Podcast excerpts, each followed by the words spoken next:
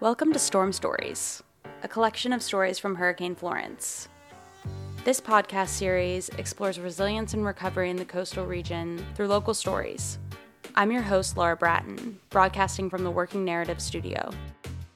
Today on Storm Stories, I hate that I lost my home the way I did because I love the Fair Bluff. I've been living there since 1986, and I, I, still go by there and I ride and I look. I get teary eyed because all that I invested in there, and you know, and, all, and it just came and just took it like this within the twinkling of an eye, not once but twice.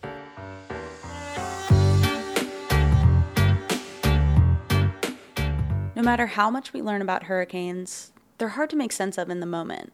One minute, everything is normal, the next, there's chaos. People impacted by the disaster will need help, but sometimes it's hard to know exactly what kind. Gloria Walters is a survivor of not one but two hurricanes Matthew and Florence. These storms took everything her town, her community, her house, her clothes.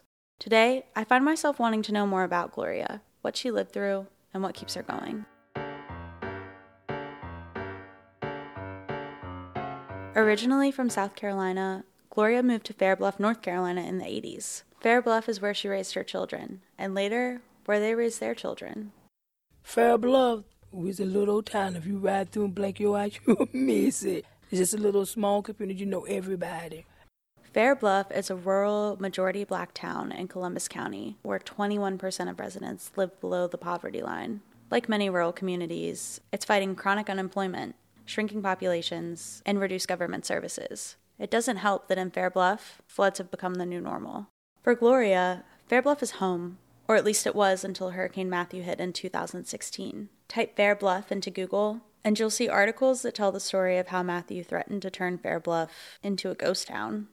Hurricane Matthew affected me in ways that it's hard to even explain. It was one minute I was there, the next minute I was gone. My house is four feet up, and I had three feet of water in the house. I cried, I cried, I cried, I cried. At least I know for about three months straight. Anybody who watched Matthew coverage on TV saw the images houses and roads submerged in stagnant water. Gloria is one of 111 residents whose homes were flooded out as a result of the estimated 19 inches of rain and over 12 feet of floodwaters. With her house in shambles and most of her things destroyed, Gloria, her husband, and her grandson stayed in a hotel provided by FEMA for four months.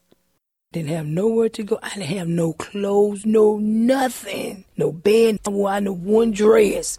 I know I wore that one dress for a month. It was me, my husband, my grandson at the beach under FEMA for four months. And how did you feel while all of this was going on? I started feeling like nobody didn't care about us, not even my own family. You about to make me get emotional.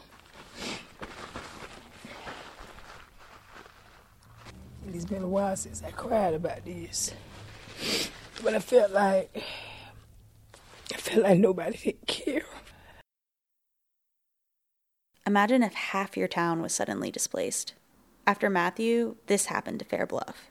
Its population was reduced by more than half of what it was before the storm. The few hundred that remain in Fair Bluff are still living in poor conditions as a result of Matthew. Many express frustration that FEMA didn't do enough. People there are still affected. Some people there are still living with no lights. Some just don't want to leave. Some say they don't have nowhere to go. Some people are still living there with mold in their house. What we're doing, we're doing on our own. And how are they feeling through all of this? Them I talk to, oh my God, they're just, they're just so upset. To me, it's it's still kind of sad because I feel like I left them. Even when I go back to visit my daughter, it's like I be a rush to get out of that town. And I tell my daughter all the time, you need to try to get out of it. But I do feel sad for my friends, and I pray for them. It's really sad because they don't have nowhere to go. They saying that they can't afford to leave, but it's it's just a relief that I am. After Hurricane Matthew, Gloria and her husband moved to Whiteville, North Carolina, the seat of Columbus County. There, she received support from the school and community members, most notably a woman named Walise Todd. Walise is the founder of Community CPR. It's a nonprofit focused on helping people directly impacted by Matthew. The Lord did place people in my life, the school, Wallys and a few other people start reaching out to help me. And then I start feeling a relief because, you know, the help was not there. When I met Wallys, she come and she was, oh God, she was such a big help. The move was a big change for Gloria. Whiteville is bigger. It's got a population of over 5,000. It's got more stores, more roads, and more resources. And Gloria says she's liking it so far. I had to go change my license. I had to do voting. I had to do everything. I had to become a citizen of Whiteville. Than that, I, I love White. White was a good community, and everything is, is right here, and it's available for me more now. So, you know, I got more street lights. You know, there's Walmart. Everything around me now I got more advantage of now. I don't have that far to go now. Just a skip and a hop. Just as Gloria was getting back on her feet in Whiteville, only two years after Matthew, Hurricane Florence hit. The storm dumped over 25 inches of rain on the city. Gloria says she was too discouraged to seek help. When Florence came, we had no help. We had nowhere to go get help. We were still trying to recoup from Matthew. Lost all my stuff in storage at the mini storage. I just didn't even seek for no help. At that point, I said, I said Lord, I'm not going to worry about it. Despite it all, Gloria finds a way to stay connected to her family and friends that are left in Fair Bluff. Once, every week or two, she drives to the local post office, where she still keeps a mailbox. I didn't want to leave them completely. They'll mm. see me coming through and I'll stop by the store. Oh, you home? No, I just come check my mailbox. Sometimes the help people need, it turns out, is helping others. Research says people who help others are healthier and tend to be less anxious and depressed.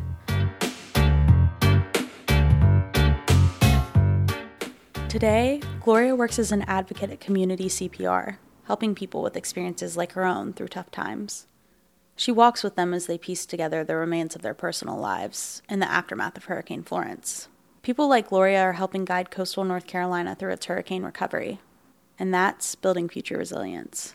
People come in here sharing their story. We sit down there, I'm crying with them. I pray with them. I encourage them. I tell them my story, let them know. I let them know if I can do it, you can do it. It's going to be all right. I survive, you're going to survive. You will win because I did it, you can do it.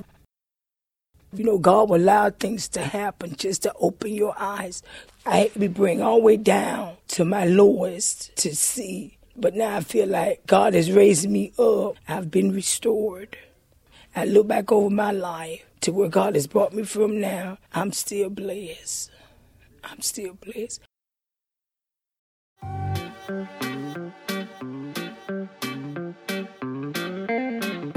You've been listening to Storm Stories. Storm Stories is a project of the nonprofit arts and media organization Working Narratives, which is based in Wilmington, North Carolina. To learn more about Storm Stories, visit www.workingnarratives.org. Funding for Storm Stories was provided in part by the Media Democracy Fund's NC Local News Lab Fund, Unitarian Universalist Veatch at Shelter Rock Foundation, and generous individuals like you. I'm your host and producer, Laura Bratton. Editing for this podcast was done by Erica O'Brien, and music was provided by Cambo Music. Special thanks to Ren Smith and Nick Saberla, and everyone who made this podcast possible. Thank you for listening.